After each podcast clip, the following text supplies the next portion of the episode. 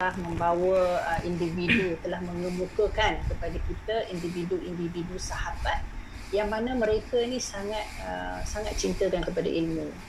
Dan kalau kita tengok sahabat-sahabat yang saya telah saya telah bolkan sikit nama dia kat situ. Uh, namanya Abdullah bin Rawahah.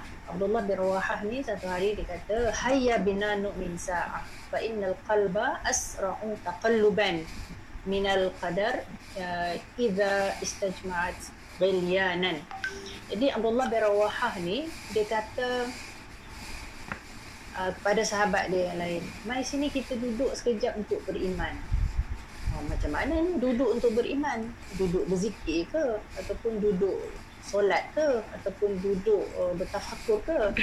Uh, tetapi bukan itu yang dimaksudkan marilah duduk sebentar untuk beriman tu adalah duduk untuk kita berbincang tentang ilmu, untuk berbincang tentang Islam, untuk berbincang tentang iman, untuk berbincang tentang bagaimana kita boleh memperbaiki diri kita. Sebabnya apa rasional dia? Disebutkan dalam hadis ni juga fa innal qalba sesungguhnya hati kita ni sentiasa berbolak-balik. Berbolak-balik lah fikiran kita pun berbolak-balik. Fikiran kita, iman kita, pandangan kita sentiasa berubah-ubah. Jadi yang akan dia kata uh, berubah-ubah tu dia kata seumpama air yang menggelenggak kat dalam uh, kat dalam uh, periuk lah kadar lagi pergi periuk lah jadi kita bayangkan lah kalau air tengah mendidih tu macam mana dia punya meluap-luap tu. Begitulah sebenarnya dia kata hati kita ni, iman kita ni, fikiran kita ni berubah-ubah dan bertukar-tukar. Jadi untuk menenangkan, jadi untuk menenangkan hati kita itu, untuk memantapkan lagi uh, pandangan kita, memantapkan lagi kefahaman, kepercayaan kita itu adalah dengan dengan iman tu. Ha, jadi iman tu yang dia kata hayya binanu min sa'ah ni mai sekejap malam ni hari Jumaat malam ni mai sekejap. Ha, kita kita cuba beriman kepada Allah SWT. Yang dimaksudkan dengan beriman tu adalah menghadiri majlis ilmu. Yang ni Abdullah bin Rawahah kata kepada Abu Darda. Abu Darda. Abu Darda pun banyak meriwayatkan hadis. Utamanya hadis yang berkaitan dengan puasa, berkaitan dengan ibadat. Kemudian uh, masa uh, kemudian di di satu situasi yang lain Abdullah bin Rawahah juga menceritakan ataupun berta, bercakap kepada Muaz bin Jabal. Kata ijlis bina nu'min sa'ah. Mai duduk dengan kami sekejap kita beriman sebentar. Jadi maksudnya bolehlah kita nak kata kalau kita nak mencontohi Abdullah bin Rawahah ni dalam konteks sekarang ni kita yang menganjurkan. Ilmu kita yang memanggil orang kan dalam situasi kelas kita ni ialah yang menjadi yang kata apa kalau bahasa bahasa orang Kedah dia panggil tekong lah bahasa orang Kedah. Bahasa orang ni sembilan tak pasti lah saya. Yang menjadi juru acaranya contohnya Kak Siti Ustazah Atriza yang memanggil orang. Hayya bin Anu Minta itu bagi saya dia merupakan satu benda yang sangat-sangat signifikan. Ya, sebagaimana yang telah diamalkan yang ditunjukkan oleh Abdullah bin Rawahah tersebut. Jadi penganjuran bagi saya penganjuran sesuatu majlis ilmu tu bukan satu yang murni bagi saya. Merupakan satu usaha yang murni yang mana kita tak boleh uh, kesampingkan ataupun kita menganggap benda tu remeh kan uh, malah lah nak buat program kan? Ha, kadang-kadang kita uh, tak larat lah nak buat kelas kan? Tapi sebenarnya makna yang sangat-sangat kita sangat-sangat uh, uh, sangat-sangat kita mendasari dalam Islam iaitu ilmu. Jadi kita seharusnya bagi saya eh, saya juga ingin mengambil kesempatan lah malam ni untuk mengucapkan tanya kepada uh, kaum muslimat di uh, di apa di Seremban ni atas anjuran program yang sangat-sangat ini. Kemudian uh, kalau kita tengok kalau buku uh, Ustaz Asrizal ni dalam pusat tiga tu uh, kalau kita baca yang yang pertama tu uh, muka surat tu bukan Ustaz Hasrizal lagi yang yang menulis tetapi uh, dalam kalangan para editor kepada pe, penerbit ni. Penerbit ni adalah Iman uh, Publication uh, juga syarikat publication yang sekarang ni melonjak tinggi. Uh, ini pun saya kenal jugalah punya token ni ni uh, dulu sama-sama di UK dulu. Alhamdulillah banyak eh usaha ataupun kita kata jasa lah. Orang yang cetak buku eh. Cetak buku kita nampak macam simple tetapi betapa banyaknya pahala yang dia dapat eh. Betapa banyaknya berkat lah daripada apa ilmu yang disampaikan melalui buku yang dicetak tersebut. So kita doa lah semoga uh, bisnes uh, Iman Publication ni akan menjadi lebih maju insyaAllah. Sebab dia membawa uh, bacaan yang segar bagi saya. Um, sebagai mukadimah daripada uh, editor ni dia telah meletakkan satu senario dalam kehidupan kita ni yang mana uh, berlaku percampuran ataupun berlaku banyak perkara yang membuatkan kadang-kadang kita keliru antara kebaikan dan juga kejahatan. Yang mana baik, yang mana buruk. Yang mana uh, dianggap baik yang mana dianggap baik ataupun yang mana dipandang baik sebenarnya oleh Islam yang mana dipandang jahat ataupun yang mana dipandang sebagai mudarat dalam Islam. So dalam kehidupan kita yang sangat rencam pada hari ini kadang-kadang dalam satu benda tu dia ada dua-dua sekali. Dia ada kebaikan dan dia ada juga kejahatan. Jadi macam mana kita nak menimbang ataupun macam mana kita nak uh, nak mm, menilai ataupun bagaimana kita nak menyikapi sesuatu keadaan ataupun sesuatu benda ataupun sesuatu perkara sekiranya ada terdapatnya kebaikan dan juga kejahatan pada waktu yang sama. Begitu juga kalau kita tengok pada individu kan? Kita nampak dia ni baik kan? Tapi takkanlah dia buat jahat lah, macam tu kan? Lepas tu kita nampak dia ni jahat. Takkanlah dia boleh buat baik lah, macam tu. Jadi dalam kita menghadapi kehidupan kita ni kita sentiasa akan menghadapi benda yang baik dan benda yang jahat. Ya, kalau kita tengok dalam hukum-hukum fiqh Islam pun mereka amat para fuqaha dia amat menendang, menekankan tentang tamyiz, isyarat. Kalau contohnya dalam hal-hal muamalat eh contohnya kalau seseorang tu apa skala dia ataupun apa dia punya uh, kita kata syarat awal minimum requirement untuk menentukan dia boleh buat uh, transaksi contohnya ataupun uh, pandangan budak besar mana yang kita boleh ambil? Besar Nuha ke besar Umar ke kan? Uh, ataupun ketika dia umur tujuh tahun tu uh, jadi para fukaha telah mengatakan umur mumayyiz. Mumayyiz ni maksud dia dia sudah boleh membezakan antara baik dan buruk kan? Secara simpelnya kalau kita letak benda panas ni macam mana cerita Nabi Musa kita letak api uh, dengan madu. Jadi pilih yang mana satu. Jadi kalau budak tu dia pilih madu tak pilih api maksudnya dia boleh dia boleh membezakan antara baik dan juga buruk. Itu yang simple lah tapi dalam kehidupan kita pada hari ini kita sebagai orang dewasa untuk menilai sesuatu tu tambah pula kalau sesuatu tu perkara yang abstrak. Lagilah susah. Maksudnya dari segi hukum ke dari segi prinsip ha, jadi perkara-perkara itu tu yang sangat-sangat menarik perhatian kita kepada kita kena fikir Islam ke macam ni? Ha, macam tu. Sebab itulah buku ni uh, bagi saya sangat-sangat uh, bermakna lah untuk untuk dibaca. Uh, kalau tak baca pun poin-poin yang kita dapat dalam buku ni sangat baik untuk kita nak jadikan dia sebagai bahan perbualan. Bahan perbualan dalam grup WhatsApp ke dalam kalangan keluarga ke dengan anak-anak ke. Jadi benda-benda macam ni sebenarnya yang perlu di digembar-gemburkan supaya kita dapat menghayati apa yang disebut oleh Abdullah bin Rawaha uh, ya Abdullah bin Rawaha tu yang hayya binan insa kita jangan bayangkan bahawa duduk majlis ilmu tu kita kena datang duduk eh. Kalau dulu duduk dekat program dekat dewan ke dekat masjid ke duduk. Tapi dalam masa sekarang ni duduk tu boleh berlaku dalam bentuk virtual ataupun duduk tu boleh kita sambil-sambil kita baring pun kita duduk dalam WhatsApp contohnya. Yang mana kita boleh untuk berusaha menghayati apa yang ditunjukkan oleh para sahabat. Okey, dalam ada kebaikan dan kejahatan ni juga dia ada satu extent yang lebih maksudnya ada lagi yang ekstrim. Ha, tadi kita nak bezakan antara kebaikan dan juga kejahatan.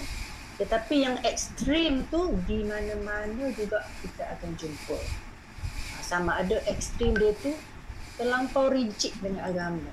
Semua tak boleh. Kan? Ada yang terlampau longgar. Ekstrim sebelah negatif pula. Dah bebas semua. Tak perlu buat agama. Tak perlu ada Tuhan. Dan sebagainya. Jadi ekstrim dalam beragama tu kita akan tengok ada dalam apa-apa jugalah contohnya kalau dalam hal yang berkaitan dengan kehidupan kita seharian kan kalau dalam hal apa kalau boleh nak bagi contoh ekstrim ni dari segi politik pun ada politik yang ekstrim kalau dari segi yalah apa-apa sikap pun contohnya kalau dalam hal menjaga kebersihan ada yang ekstrim ada yang terlalu longgar. Uh, jadi perkara-perkara tersebut uh, memang ada. Jadi senario itulah yang cuba dibawa oleh editor ataupun uh, para uh, penerbit uh, ni. Uh, sebelum uh, uh, dibawa perbincangan ataupun penulisan yang dibawa oleh uh, Ustaz ha-, Hasrizal. Jadi satu uh, senario yang menarik apabila uh, kita melihat dalam kehidupan kita ni kita celik mata je. Tak celik mata pun dalam mimpi pun ada baik dan buruk kan? So bila kita celik mata uh, ada benda baik dan benda buruk yang kita mesti buat pertimbangan. Uh, nak bangun terus ke nak sambung tidur lagi ke kan? Uh, macam tu. Bangun tengah malam nak bangun tahajud. Jaga tengah malam nak bangun tahajud ke nak tidur ke. Jadi uh, itu mungkin bukan kebaikan dan juga kejahatan mungkin kebaikan dan perkara yang lebih baik. Ha, jadi pertimbangan-pertimbangan itulah sebenarnya yang ingin dibawa oleh Ustaz Rizal supaya kita sebenarnya manusia ni menyedari bahawa kita ni sebenarnya kena buat satu perkara iaitu fikir.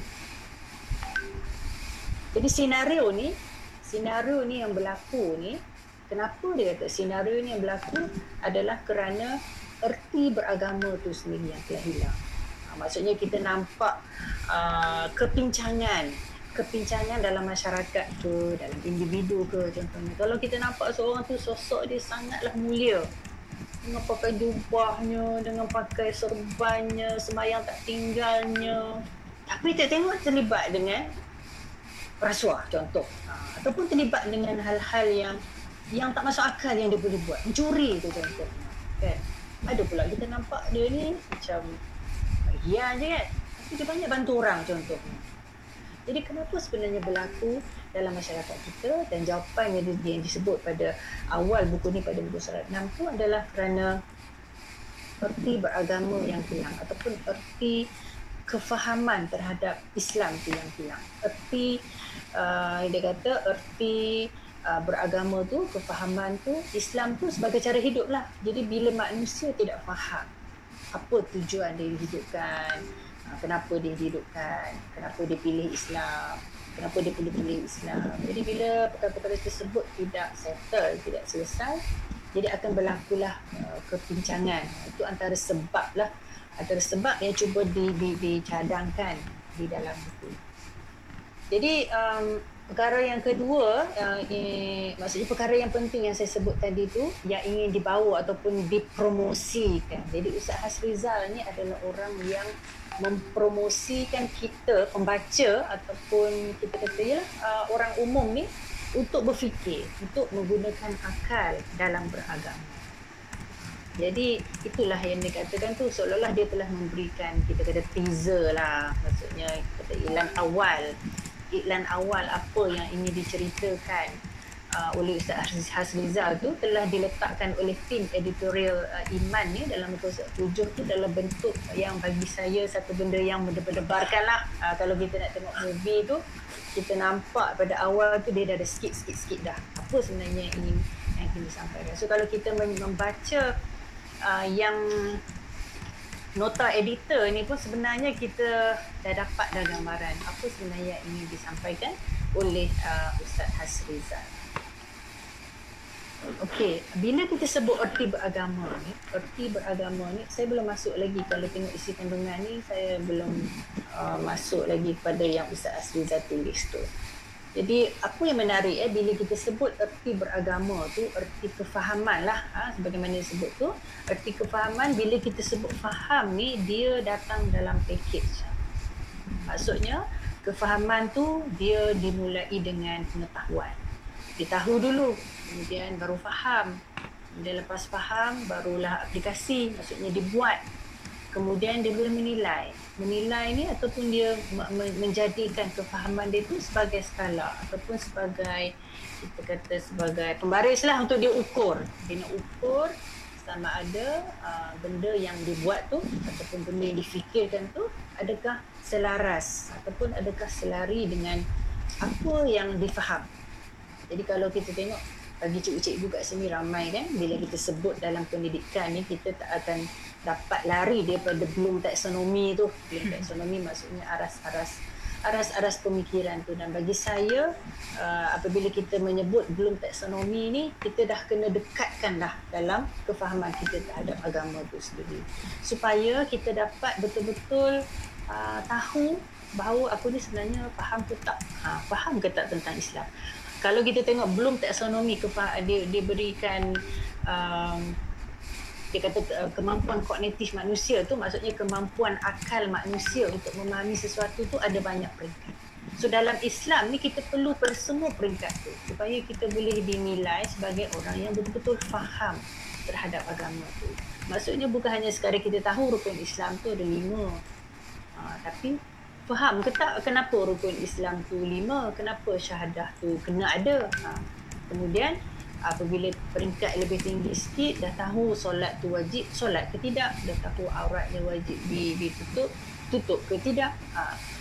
kemudian dari segi penilaian penilaian tu adalah yang uh, peringkat uh, kefahaman yang yang lebih tinggi jadi apa yang cuba dibincang dalam buku ni uh, erti beragama tu maksudnya erti kefahaman terhadap agama tu ini kita sebut faham bukannya saja faham yang boleh jawab balik tetapi malahnya dia boleh beramal dia boleh menyampaikan dia boleh mengajak orang dalam kapasiti masing-masing.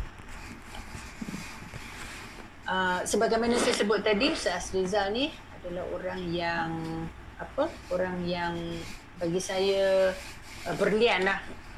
Berlian uh, pemikiran dia tu sangat-sangat uh, uh, sangat-sangat Uh, sesuai kalau kita baca tu uh, bahasanya pun sedap dari segi apa yang dibawa tu uh, sangat-sangat dekat dengan kita. Maksudnya kalau kita baca kita boleh relate, kita boleh kaitkan dengan kehidupan kita. Walaupun dia tinggal di island sana tu sebab isteri uh, beliau bertugas sebagai doktor di sana. Walaupun dia tak duduk di di sini tapi apa yang dibawa tu dia sangat-sangat uh, kita kata membawa bagaimana dia boleh melihat dia membawa kita macam mana kita lihat. Maksudnya apa yang disampaikan itu sangat-sangat betul lah. Tambah lagi betul lah pepatah Melayu kan kata uh, jauh perjalanan luas pengalaman. Uh, jadi bila berada di sana, bila dilihat kita di sini, uh, ada beberapa sudut yang yang agak menarik lah. Uh, apa yang dimaksudkan dengan berfikir ni apabila kita melihat uh, manusia ni Allah Ta'ala telah memberikan uh, kita satu senjata. Satu senjata uh, satu amanah sebenarnya untuk akal yang untuk kita berfikir. Yang mana berfikir ni adalah kemampuan yang Allah Ta'ala tidak berikan kepada makhluk yang lain. Allah Ta'ala bagi otak kepada makhluk yang lain tetapi Allah Ta'ala tidak memberikan uh, akal keupayaan untuk berfikir. Disebabkan akal itulah manusia dilantik sebagai khalifah. Dia dilantik uh, untuk jadi uh, orang yang bertanggungjawab atas pilihan dia. Pilihan dia dalam dalam kehidupan dia. Jadi manusia ni merupakan satu makhluk yang istimewa lah kerana Allah Ta'ala telah memberikan uh, kita kata keupayaan yang uh, tak terjangka lah. Kalau akal ni kan kita pun pernah baca tentang kemampuan akal manusia ni melebihi lagi lah kalau kita kata laptop kita dia pandai sebenarnya akal kita lagi pandai ya, dalam dimensi dimensi yang berbeza. Jadi kalau uh, pernah baca tentang otak kanan dan otak kiri itu kemampuan otak kanan dan otak kiri itu berbeza. So dalam beragama ni kita nak guna otak yang mana? Ini soalan. Nanti di hujung saya nak minta jawab. Okey. Okey, refleksi penulis.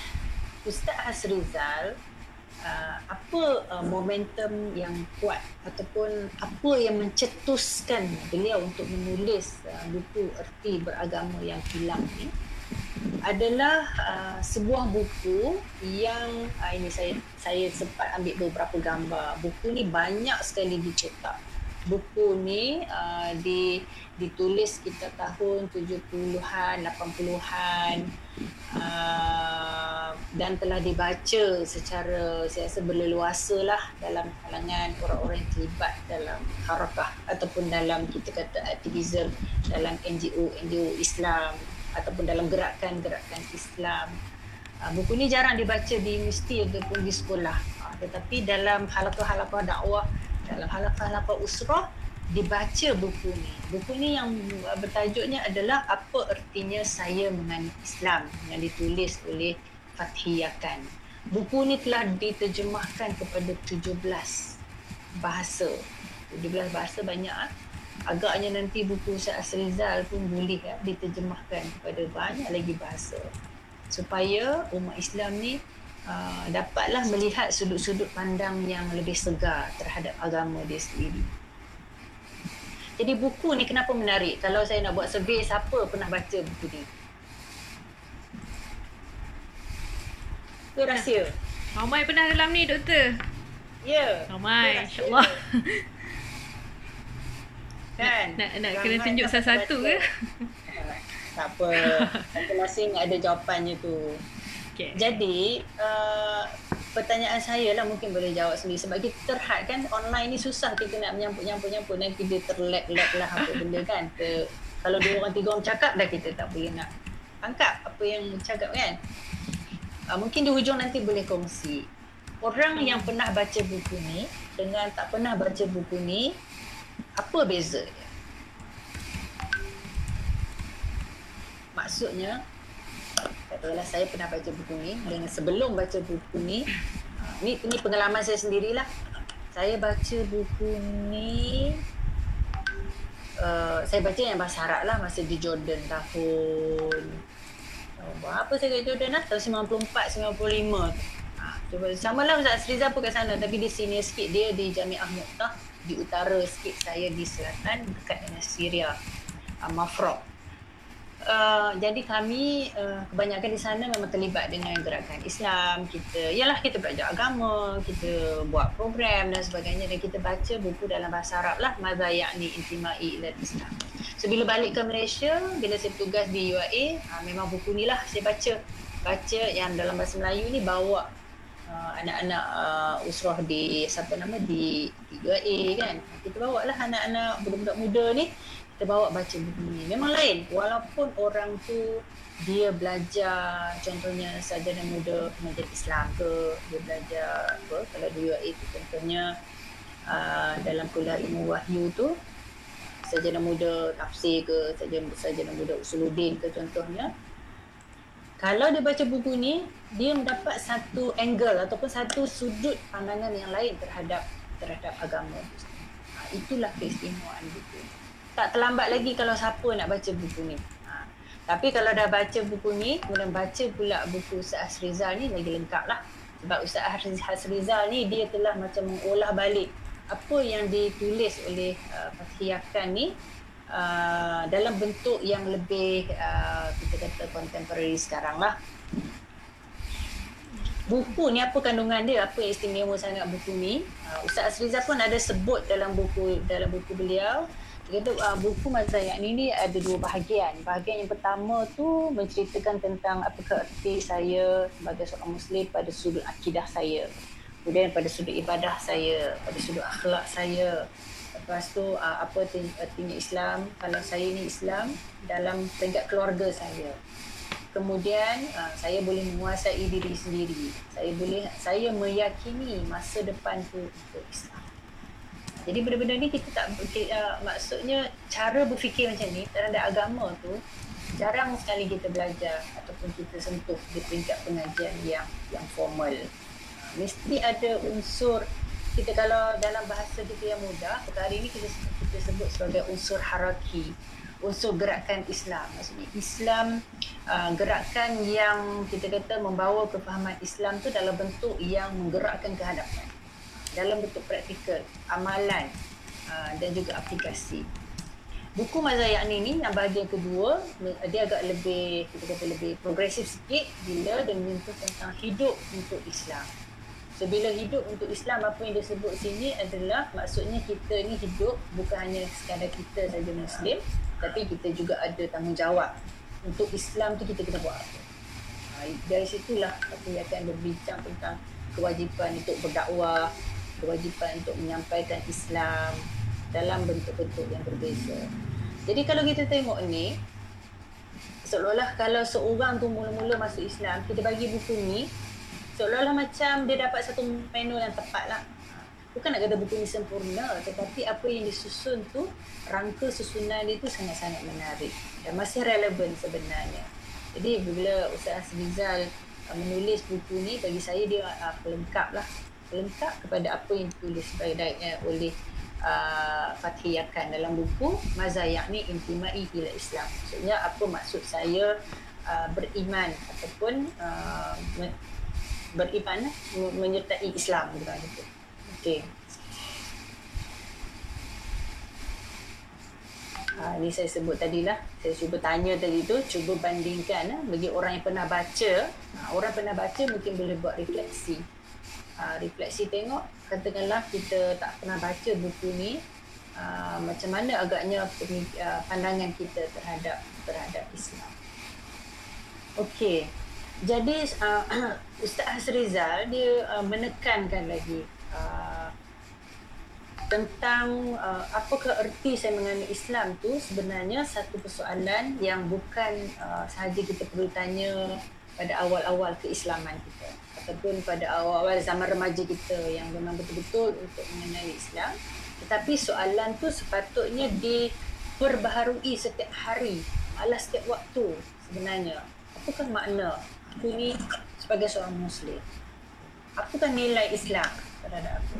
Ataupun betul ke aku ni seorang muslim? Susah sudahkah aku tunaikan tanggungjawab aku sebagai seorang muslim macam ni ke kehidupan seorang muslim? Inikah yang Islam kehendaki?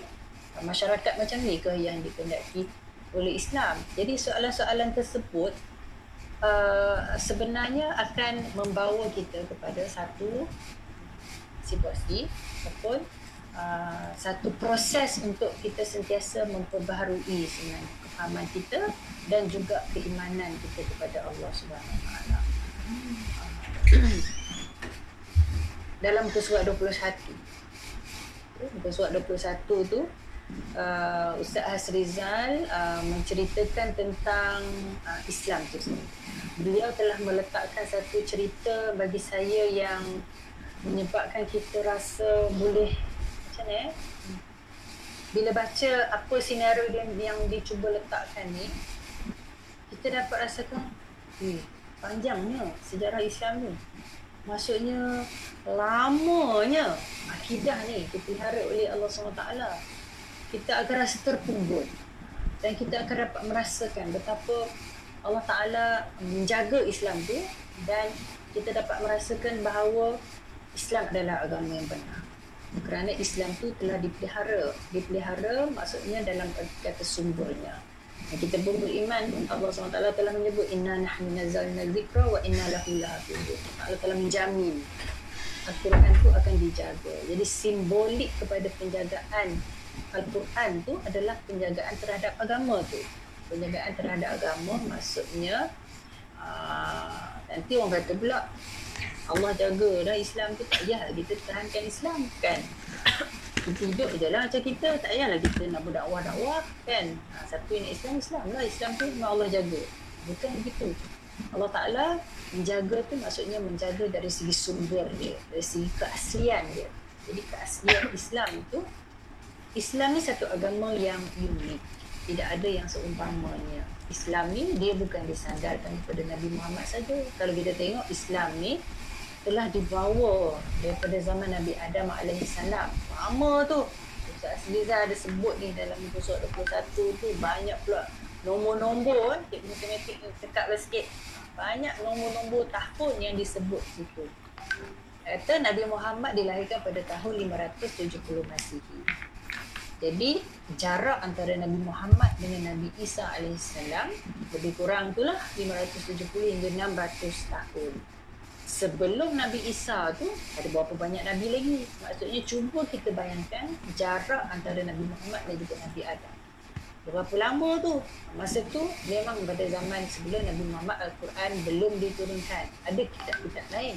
Tetapi uh, tali asal kepada Islam ni kita namakan sebagai akidah tu telah ada. Dari segi akidah tauhid tu. Maksudnya akidah ber, ber, ber, akidah beriman kepada Allah tu hanya Tuhan yang satu yang berhak diibadati itu memang ada semenjak Nabi Adam itu. Ha, yang membezakan antara uh, nabi-nabi ini adalah syariatnya saja tetapi dari segi akidah adalah sama.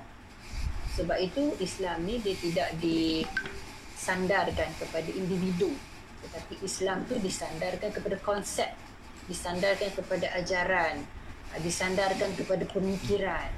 Sebab itulah bila kita nak faham kepada Islam tu kita perlu berfikir. Ha, perlu berfikir, perlu betul-betul berfikirlah. Ha, sebab sebab itulah ayat yang pertama tu adalah iqra. Maksudnya bacalah. Bacalah. Uh, bacalah tu maksudnya bacalah Al-Quran, bacalah kehidupan kamu, bacakanlah ayat-ayat sama ada ayat yang tulis ataupun ayat yang tidak ditulis. Bacalah apa-apa peristiwa yang berlaku dalam kehidupan kamu supaya kamu ni boleh uh, dekat kepada Allah SWT. Supaya kamu betul-betul boleh menjadi menjadi hamba kepada Allah Taala. Jadi kesimpulan awal ataupun kita kata uh,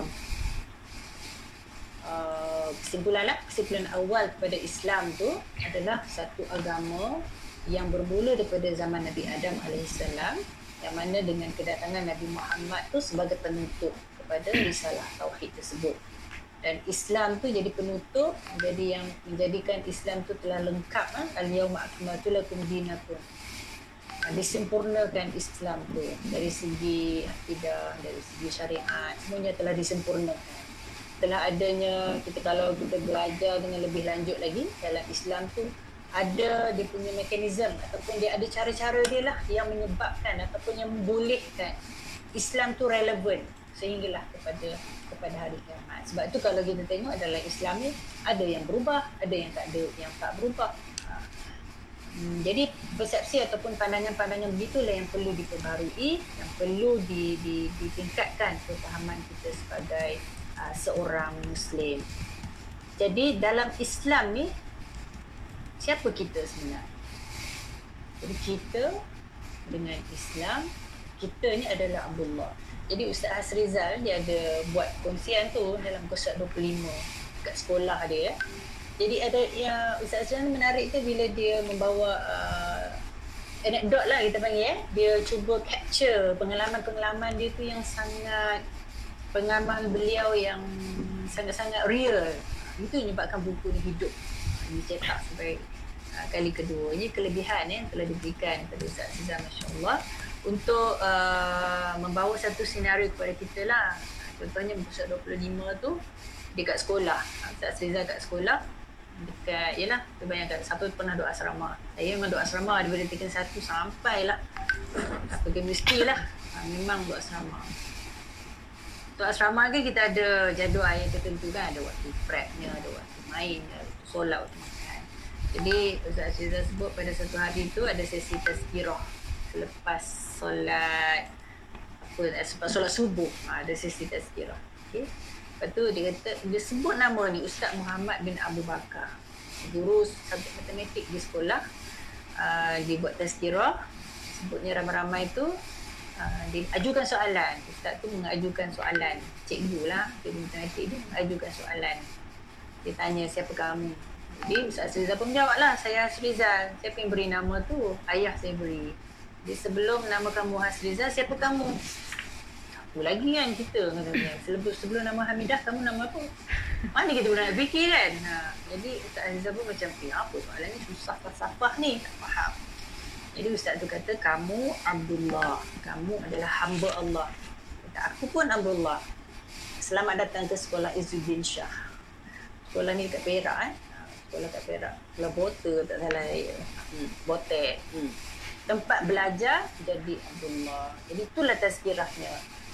Jadi menariklah Ustaz Asrizal uh, beliau telah um, apa menzahirkan pribadi beliau tu daripada zaman sekolah. Itu yang menariknya apabila kita baca buku ni kita dapat merasai apa yang dirasai oleh penulis tu daripada zaman dia remaja daripada zaman sekolah iaitu menyebabkan apa pandangan yang dibawa apa perbincangan yang dibawa itu bersifat bagi saya bersifat real lah bersifat Ah, betul-betul kejadian dia. Jadi persoalan Abdullah itu yang telah uh, saya rasa menjadi tulang belakang jugalah kepada kepada cerita yang dibawa oleh Ustaz Sasrita dalam buku. Jadi saya rasa sampai untuk malam ni sampai setakat itulah saya nak buka ruang untuk perbincangan. Jadi uh, sampai kepada Abdullah pukul 26. Kita dengan uh, apa yang ditekankan oleh Ustaz ni adalah kita dengan Islam tu dengan Allah tu kita sebagai Abdullah. Jadi uh, sikit lagi saya boleh tambah. Perkataan abdun ni, perkataan uh, hamba ni adalah perkataan yang paling mulia di sisi Allah SWT. Nabi Muhammad wasallam sangat-sangat suka apabila beliau disifatkan apabila baginda disifatkan dengan nama Abdullah dengan nama Abdun dalam Al-Quran. Itu dalam surah Al-Isra apabila Allah Taala menceritakan tentang peristiwa Isra Mi'raj kan? Yang berbunyi subhanallazi asra bi 'abdihi Allah Taala um, um, membawa Nabi Muhammad perjalanan tu dengan hamba-Nya. Kalau dalam kefahaman kita, hamba ni merupakan uh, satu uh, kita kata satu level yang rendah. Tetapi di sisi Allah SWT panggilan hamba tu adalah panggilan yang sangat-sangat mulia di sisi Allah SWT sebab dia telah panggilan hamba tu dengan sendirinya telah menzahirkan kedudukan kita dan juga kita mentakzimkan kita membesarkan Allah itu dalam masa yang sama ataupun pada masa yang sama. Jadi malam ni saya tu saya berhenti di perkataan Abdullah tu. Supaya kita boleh berfikirlah ha, kalau aku hamba macam mana sifat seorang hamba kan? Maksudnya apa ha, tuntutan sebagai seorang hamba? Apa perangai orang hamba ni macam mana rupa dia? Ha, lupa. Okay. Jadi uh, saya bukalah kepada perbincangan ataupun uh, penambahan ataupun nak jawab soalan saya tadi tu. Aku boleh ingat lagi soalan. Ataupun siapa yang nak kongsi? Dia pernah, dia pernah baca lah buku Mazayat ni ni. Ha. Kan? Ha, menariklah buku tu ha, supaya nanti bila kita habis uh, buku ni ha, kita boleh buat perbandingan. Apa beza Mazayat ni dengan hmm. Hmm. Rupanya saya pernah baca tapi saya tak tahu ni buku Tengok-tengok. Ah ni. Ya ke tu? Ah, tu dia kat Siti. Ha. Macam ni saya ingat saya remaja lagi masa dekat Maktab. Betul. Tahun bila tu? Maktab 88 86 88. Exactly. Ya, buku tu tahun 70-an, 80-an sampai lah tahun 2000 memang dibaca. Tapi masa tu buku tu dia tak macam ni tau. Maksudnya ni macam novel kita macam seronok nak tengok. Buku tu penuh dengan hadis dengan tulisan Arab. Jadi kita macam tak menarik nak menghayati. Uh, sebab itulah Ustaz Azizal dah buat uh, satu pendekatan yang baru. Lepas tu Iman Publication pula kan budak-budak muda. So dia orang tahu macam mana selera pembaca sekarang. Kak Siti, usrah kat mana tu Kak Siti? Ya? Usrah kat mana tu? Usrah dengan apa tu? Kan, masa ni beli, belilah beli, pergi pustakaan. Uh, lepas tu tertarik dengan buku ni, beli. Ada kawan bagi. Hmm. Uh, pergi beli sendiri lah buku ni. Hmm. Masa kat matak ni, ada lagi tulis ni. Oh, baca lah tu. Tapi buku ada, doktor. Kita kan baca. Hmm, iyalah. Ah, tapi macam buku ni memang teruja lah. Memang ya. bila doktor cerita muka timah tu memang rasa eh, memang tak sabar lah nak baca. Itulah dia mana pandai ni. Team editor ni dia pandai bagi teaser dia. Ha. Tu saya punya rakan usrah yang paling lama tu Ustazah Jazilah dengan Ustazah apa Nisha. Oh, mesti ha. banyak input ni sila. Dia lagi senior daripada saya tu. Saya rasa lagi banyak tu Kak Nisha. Ustazah Nisha. Ustazah Jazilah. Okey lah respon sikit. Ustazat, tafadhalna. Ha. Ustazah, cepat Ustazah. Ini Kak Zarina apa ada ni? Kak Zarina? Uh, tak, saya nak cerita yang lama tadi kan Yang paling lama lah saya berusrah dengan uh, Ustazah Jazilah dan Ustazah Nisha Ustazah mesti ada input Macam mana buku tu telah Apa kita kata menjadi tulang belakang Pada harokah Islamiyah Menggerakkan Islam hmm. Oh, Ustazah Jazilah yang mana satu Ustazah Jazilah? Yang Usti Filah tu. Dia tak tunjuk muka. Oh, Ustazah Nisha ya. yang unknown tu. Itulah saya cari-cari mana Jazilah ni tak nampak. Hmm. Tak apalah ni. dia tak nak cakap kot. Apa mungkin waktu lain Ustazah apa boleh bagi input. Ah, Ustazah Nisha nak bercakap tu. Uh, Ah, unmute kan? tak pakai Unmute kan? tu. Tak ada, uh, malam ni saya nak dengar dulu. Nak dengar. Ahlan, ahlan. InsyaAllah nanti boleh bagi input pada waktu lain. Ini kali pertama ya masuk kan? Enggak. Ya, saya. Baru dijemput. Ah, Banyak Masih undangan ber- luar hari ber- ni doktor. Hmm? Uh, banyak undangan luar hari ni tapi mudah-mudahan boleh je join sampai bila-bila. Betul tak Kak Siti? Kak Siti Halijah ni Boleh. senior Ya, ya, taman dia ni. ada. Maksudnya uh, ketua Muslimat sini eh? Saya pun saya pun baru kat sini. Jadi saya tak tahu nak nak nak intro Kak Siti ni siapa. Mungkin yang lain boleh uh, pengurusi apa baru kan. Ustazah Nurul boleh ceritakan siapa Kak Siti ni kot? Saya tak kenal sangat lagi sebab baru setahun, eh tak sampai, ah, yelah setahun lebih dah. Tapi PKP ya, jadi tak dapat lah nak ber, apa, bertaaruf dengan yang lain-lain tu. Akak bukan siapa-siapa, hanya penduduk Taman Korea Heights je. Ya, yeah, Ustazah Nurul. Ah, nanti kan kita dah lama bersiaran kita akan tahu dah. Eh kan? Oh, macam tu. Okey. Pepatah ada kata tak kenal maka tak cinta. Kan? betul. Nanti ada satu hari kita kena buat satu santai punya berkenalan-kenalan. Ustazah Nisha ni, khabar Ustazah Nisha? Tengok dia saling kenal pula. Panjang ceritanya eh. Kan? Kita satu, kita satu sekolah. Oh, satu sekolah. nak cakap. Oh ya ke? Okey, yang lain ada perkongsian lain, silalah. InsyaAllah. Hmm. Ada perkongsian yang lain? Kita biasa sesi kita sejam lebih betul lah. Sejam lebih sikit. kita tak boleh lama-lama nanti jemur. Jadi kunci akhir malam ni adalah apa nama uh, Ustazah Cikgu Rabah uh, nak, nak, nak, nak undur diri dulu silakan. Tu Jadi cikgu saya ni- masa tingkatan tiga tu, lama tu. Terharu lah juga dia mau sertai dengan satu lagi saya punya teacher tadi. Siapa nama dia? Hmm. Lama. Ah, teacher Faridah Ismail. Hmm. Terima kasih teacher hadir juga malam ni. Ah, saya punya ustazah seorang lagi tu, Ustazah Arfa. Ah, jiran satu taman sebelum ni. Ah, siapa tu? Nak sebut satu-satu juga ni sebab terharu dia orang hadir tau. Hmm. Kita Ada juga- ada screenshot tak ambil gambar tak ada? Ada ada Kak Mala, Kak Mala Yusof. Uh, yalah satu pejabat tu Wani, Ikin, rakan Usrah, Hmm. Naziratul Ashikin.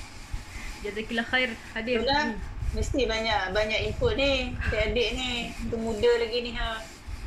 Hmm. Oh, lupa nak sebut Kak Zaliha Wahab, jiran dua buah rumah saya sebelum ni. Oh, Kak Zaliha ada sorry berpuasan. Rumah uh, taman sinilah. Taman sebelum Korea. sebelum ni, sebelum ni. Ya, sebelum saya pindah Oh. sini. Ahlan ahlan wa sahlan. Okey. Apa uh, apa Wani eh? Nak Wani nak cakap Ah, apa tadi? Doktor uh, masa mula-mula tadi Doktor punya soalan dalam agama ke otak kiri atau kanan Ah, silakan jawab. Silakan. uh, Ketua lah rasanya otak kiri Sebab otak kiri ni dia lebih pada pemikiran yang logik macam lebih detail lah selalunya orang otak kiri ni rasanya lah uh, saya kena jawapan lah Ah, okey betul tak tak tak, tak. Terima kasih. So otak kiri ni sebab lebih detail, uh, lebih lebih apa tadi? dominan Dominan. Hmm. Uh, yelah selalu orang otak kita lebih detail lah selalunya. So Wani ni otak kiri ke kanan? Uh, rasanya kanan kot. Hmm. Yalah dia dia kita guna dua-dua kan. Orang tu dia yang mana dominan kan? Ha, yang mana dia dominan. So dalam beragama ni uh, untuk pandangan Wan ni kita kita guna otak kiri. Pandangan yang lain? Yang boleh kongsi?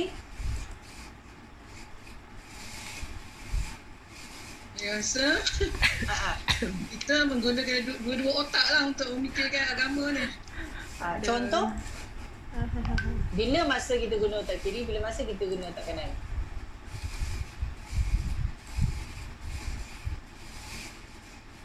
Tahu tahulah Ustaz.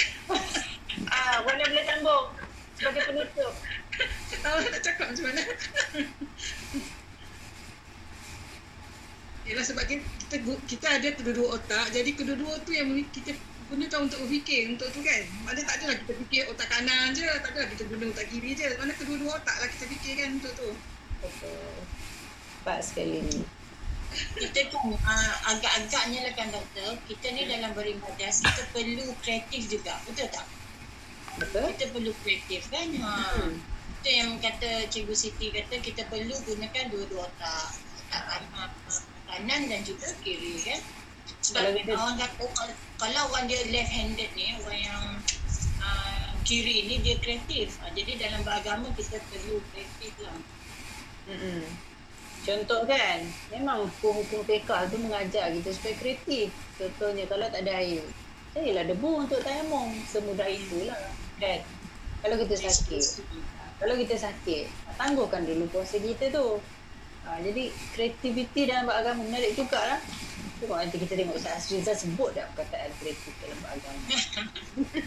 Tapi uh, yang uh, doktor tinggalkan tadi kata siapa kamu kan yang tadi yang cerita surat apa 25 tu kan penyadaman cerita kan memang terkesan lah doktor sebab kan dia tanya nama kamu siapa kan nama Ah. kamu siapa Betul sebelum nama kamu tu kamu siapa Hmm.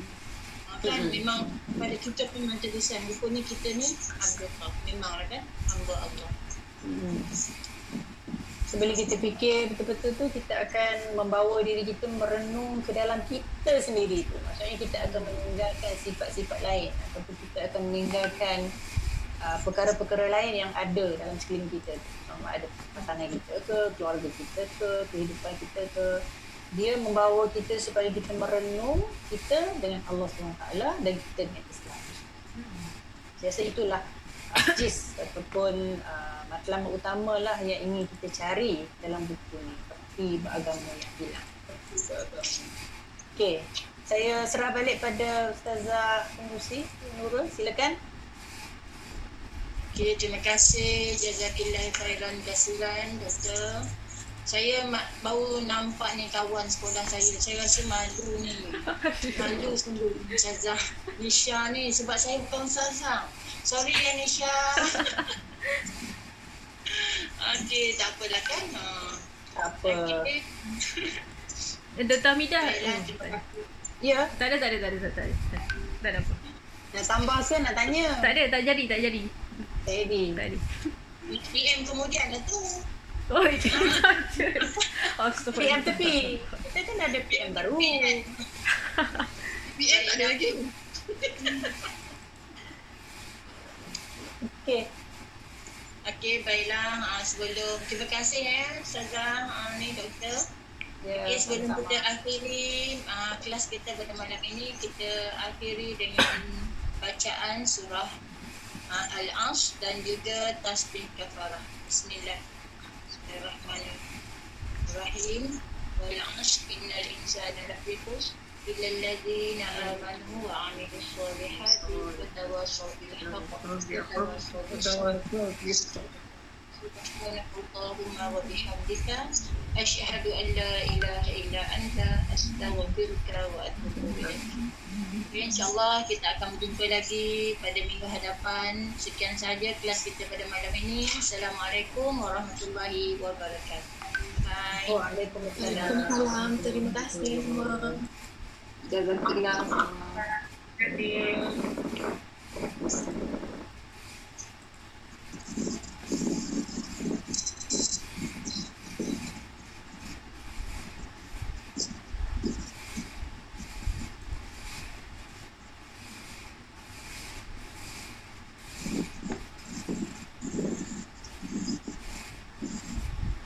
Kak Zalina apa khabar? Tak buka mikrofon. Baik, Alhamdulillah. Ya. Mati betul lekong. Ha.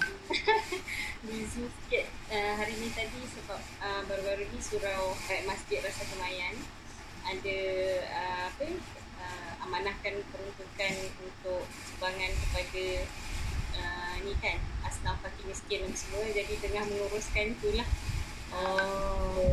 untuk dalam 15 buah keluarga uh, sebelum selesai lagi InsyaAllah dipermudahkan. Amin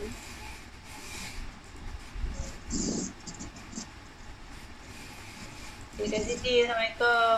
Waalaikumsalam warahmatullahi taala wabarakatuh. Dan kalau ada okey, insya-Allah jumpa lagi. insyaallah.